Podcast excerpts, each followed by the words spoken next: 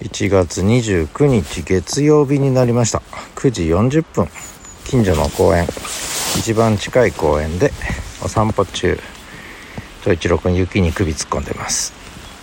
今日はノート記念日。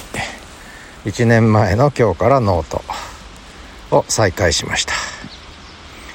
1年経っちゃいました。だいぶいっぱい書きましたね。ここ 3,4 ヶ月は音声入力ですね。ほぼ音声入力で記事を書くということになったんで、これまでの1年に文字化したものよりも AI が文字化してくれるんで、これまでの1年に文字化したものの何倍までいけるかな。 4,5 倍はいくんじゃないかな。できれば10倍ぐらいいきたいなということで、これ朝のお散歩音源じゃなくなっちゃいました。ではまた。